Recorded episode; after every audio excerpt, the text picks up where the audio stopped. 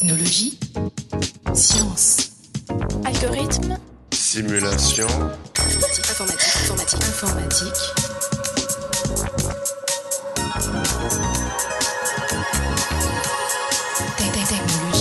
Chers auditeurs, bienvenue dans ce 69e épisode du podcast Interstice. Comprendre comment fonctionne le cerveau humain est l'un des défis du 21e siècle. De nombreux scientifiques s'attaquent à ce problème, comme Alexandre Grandfort, notre invité du jour. Alexandre Grandfort, bonjour. Bonjour. Vous êtes chercheur à Télécom Paris Tech au sein du laboratoire Traitement et Communication de l'information, un labo commun avec le CNRS. Vos travaux portent sur le décryptage du fonctionnement du cerveau. Qu'entend-on exactement par décryptage du cerveau? Alors, euh, peut-être tout d'abord, il, existe différentes façons finalement de, mesurer euh, le cerveau. La première façon de mesurer le cerveau, c'est de prendre des, photos statiques, c'est ce qu'on va appeler de l'imagerie anatomique, c'est ce que vous faites euh, chez, chez votre radiologue. euh, et euh, sinon, il existe euh, des façons de mesurer le cerveau en fonctionnement, de ce qu'on va appeler la, la neuroimagerie fonctionnelle. Donc, quand je parle de, décryptage du cerveau, c'est c'est le- finalement le décryptage des données d'imagerie fonctionnelle.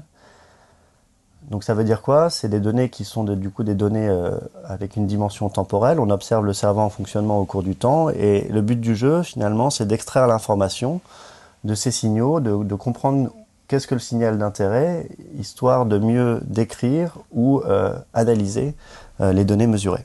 Vous vous intéressez plus spécifiquement aux signaux électrophysiologiques de cerveau sain ou malade? De quoi s'agit-il exactement? Alors les, les, les neurones, lorsqu'ils sont euh, actifs, vont avoir des, des particules chargées, des ions qui sont en, en déplacement, et ces particules chargées euh, vont induire des champs électromagnétiques, et c'est ces euh, champs électromagnétiques qui vont pouvoir être mesurés dans le cadre de données d'électrophysiologie. Donc il existe différentes façons de, mesurer ces données-là.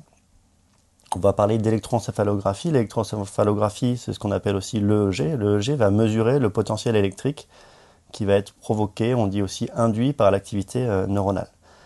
Euh, il y a aussi la magnétoencéphalographie. La magnétoencéphalographie, on l'appellera aussi la MEG, et la MEG va mesurer la partie magnétique euh, de l'activité, euh, enfin des signaux produits. Et que ce soit l'EEG ou la MEG, c'est des données qui sont non invasives, c'est-à-dire que on va poser dans le cadre de l'EEG un casque sur la tête des gens avec des, des électrodes. Et euh, quand on fait de, la magnétoencéphalographie, on, va mettre des capteurs de champ magnétique à, à, à 1 cm, 1 cm et demi de la surface de la tête pour mesurer des champs magnétiques extrêmement faibles.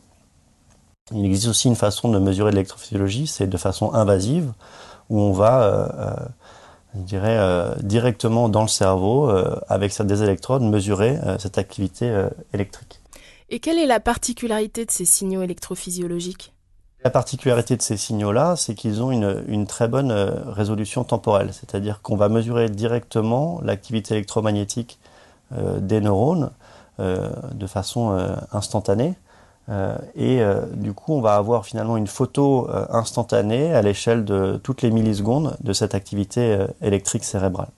Alors bien sûr, on ne mesure pas l'activité de, des milliards de neurones, on va mesurer des mesures agrégées de plusieurs millions de neurones mais qui reste quand même une description euh, euh, potentiellement assez fine de l'activité cérébrale. Mais qu'est-ce que ces signaux vont nous apprendre du fonctionnement du cerveau?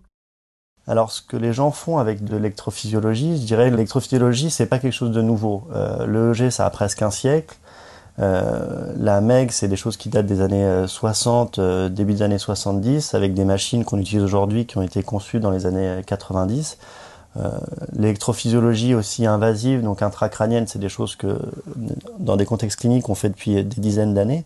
Donc c'est des choses qui sont utilisées de façon assez euh, générale, que ce soit dans des contextes cliniques euh, ou des contextes de, sciences cognitives. Donc on va distinguer tout ce qui est neurosciences cliniques, donc faire des diagnostics chez des patients, ou des neurosciences cognitives. Donc les neurosciences cognitives se Finalement, c'est quoi? C'est essayer de faire des hypothèses sur comment marche le cerveau et euh, concevoir une expérience qui va permettre de répondre à cette hypothèse-là, faire les acquisitions de données et vérifier si l'hypothèse est confirmée ou falsifiée euh, par, euh, par les données et l'expérience.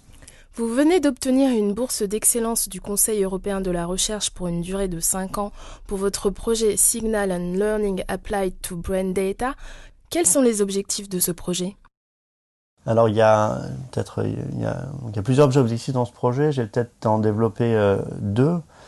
Un des aspects euh, importants, c'est ce qu'on va ce qu'on va appeler la localisation de source. Donc la localisation de source, c'est quoi? C'est comment à partir de ces données de MEG, EEG et potentiellement de d'EEG intracrânien, comment est-ce qu'à partir avec, de ces différentes données, on va être capable de retrouver d'où vient le signal d'intérêt euh, dans le cerveau? Donc ça veut dire quoi? Ça veut dire que finalement ce qu'on voudrait arriver à faire, c'est euh, avoir un film avec une résolution spatiale et temporelle la meilleure possible de ce que fait le cerveau pendant une certaine tâche cognitive.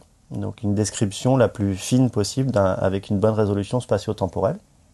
Donc en gros, ce premier objectif, c'est des choses qui ressemblent à, de l'optimisation, à des, modèles statistiques. Et un de, deuxième objectif, c'est euh, sur les, euh, dire la capacité d'avoir des modèles pour décrire un cerveau comme un système euh, qui, qui, évolue dans le temps. Donc je vais parler euh, de signaux non stationnaires ou de modèles non stationnaires. Donc comment est-ce qu'avec euh, des outils de traitement du signal, on va être capable de décrire le cerveau de façon assez fine dans ses changements d'état, dans ses dynamiques?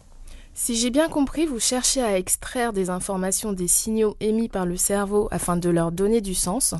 Alors quelles sont les méthodes que vous utilisez Quelles sont les difficultés que vous rencontrez? Moi, je suis quelqu'un qui est un informaticien de formation et un mathématicien de fait de maths appliquées, du traitement du signal. Je suis pas quelqu'un qui a fait de la psychologie ou des neurosciences. Euh, donc, les défis que j'essaie d'adresser sont des défis euh, qui sont finalement de l'informatique et du traitement du signal.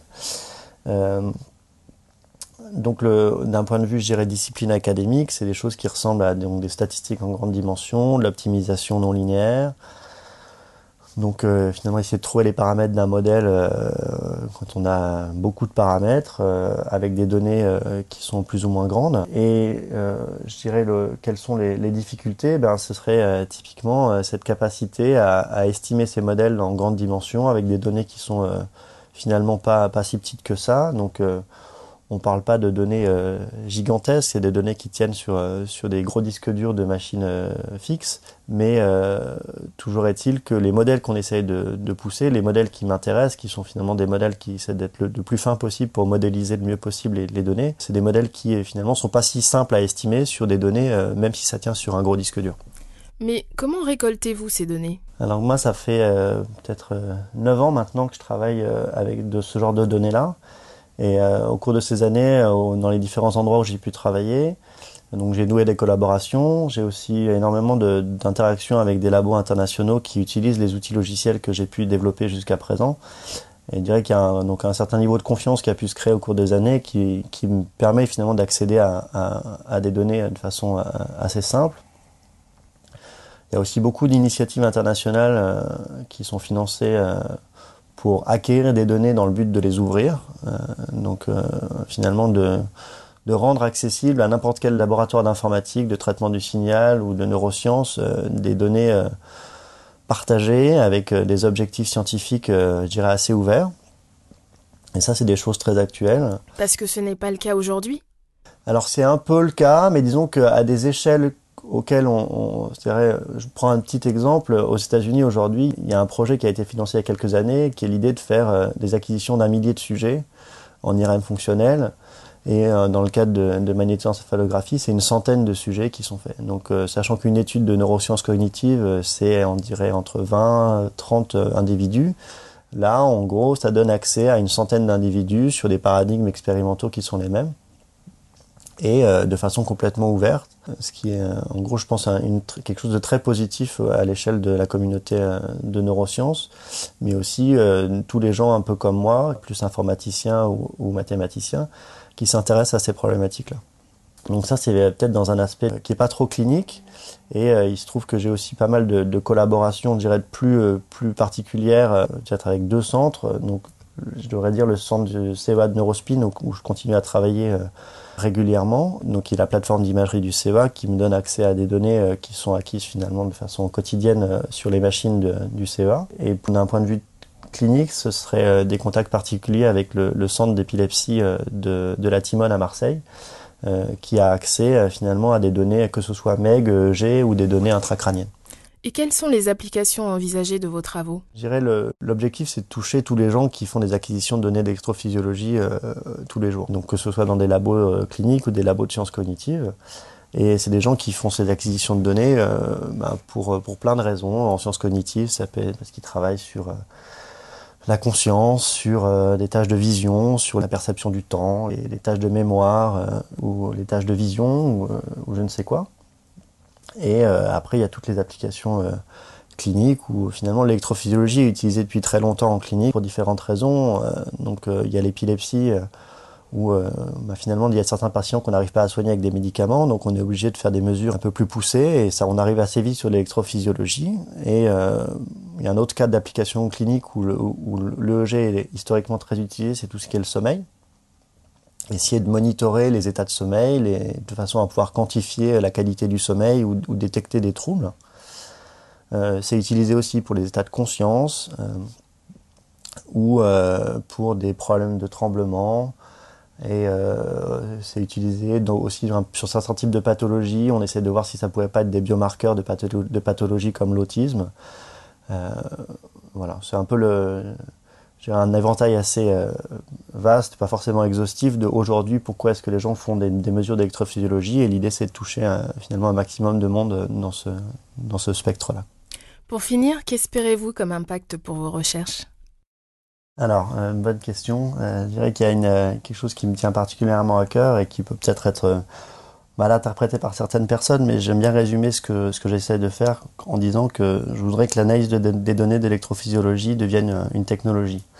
Donc qu'est-ce que j'entends par là? Il y a des choses qui, il y a 30 ans, étaient faites de façon euh, assez manuelle, qui étaient des choses qui étaient réservées à des experts euh, d'un domaine, et on s'est rendu compte que euh, bah, les technologies avançant, euh, bah, n'importe qui était capable de le faire, et avec finalement un travail très bien fait. Est-ce qu'on ne peut pas imaginer que finalement l'analyse de données d'électrophysiologie puisse pas aussi devenir en ce sens-là une technologie, où bah, des gens qui sont pas des experts de, de traitement du signal, des experts de statistiques, des experts de la physique de l'acquisition de l'EEG ou de la MEG ou, euh, ou des données intracrâniennes, bah, soient quand même capables de faire des acquisitions et euh, finalement de- d'extraire le, le signal et l'information la plus euh, pertinente de leurs données acquises avec euh, des algorithmes ou des outils qui sont capables de, de s'adapter aux données. Donc on va parler de sélection de modèles ou euh, finalement aussi de, pouvoir euh, mettre en évidence des cas où les modèles proposés euh, ne, sont, ne correspondent pas bien aux données, de façon à dire à l'utilisateur que finalement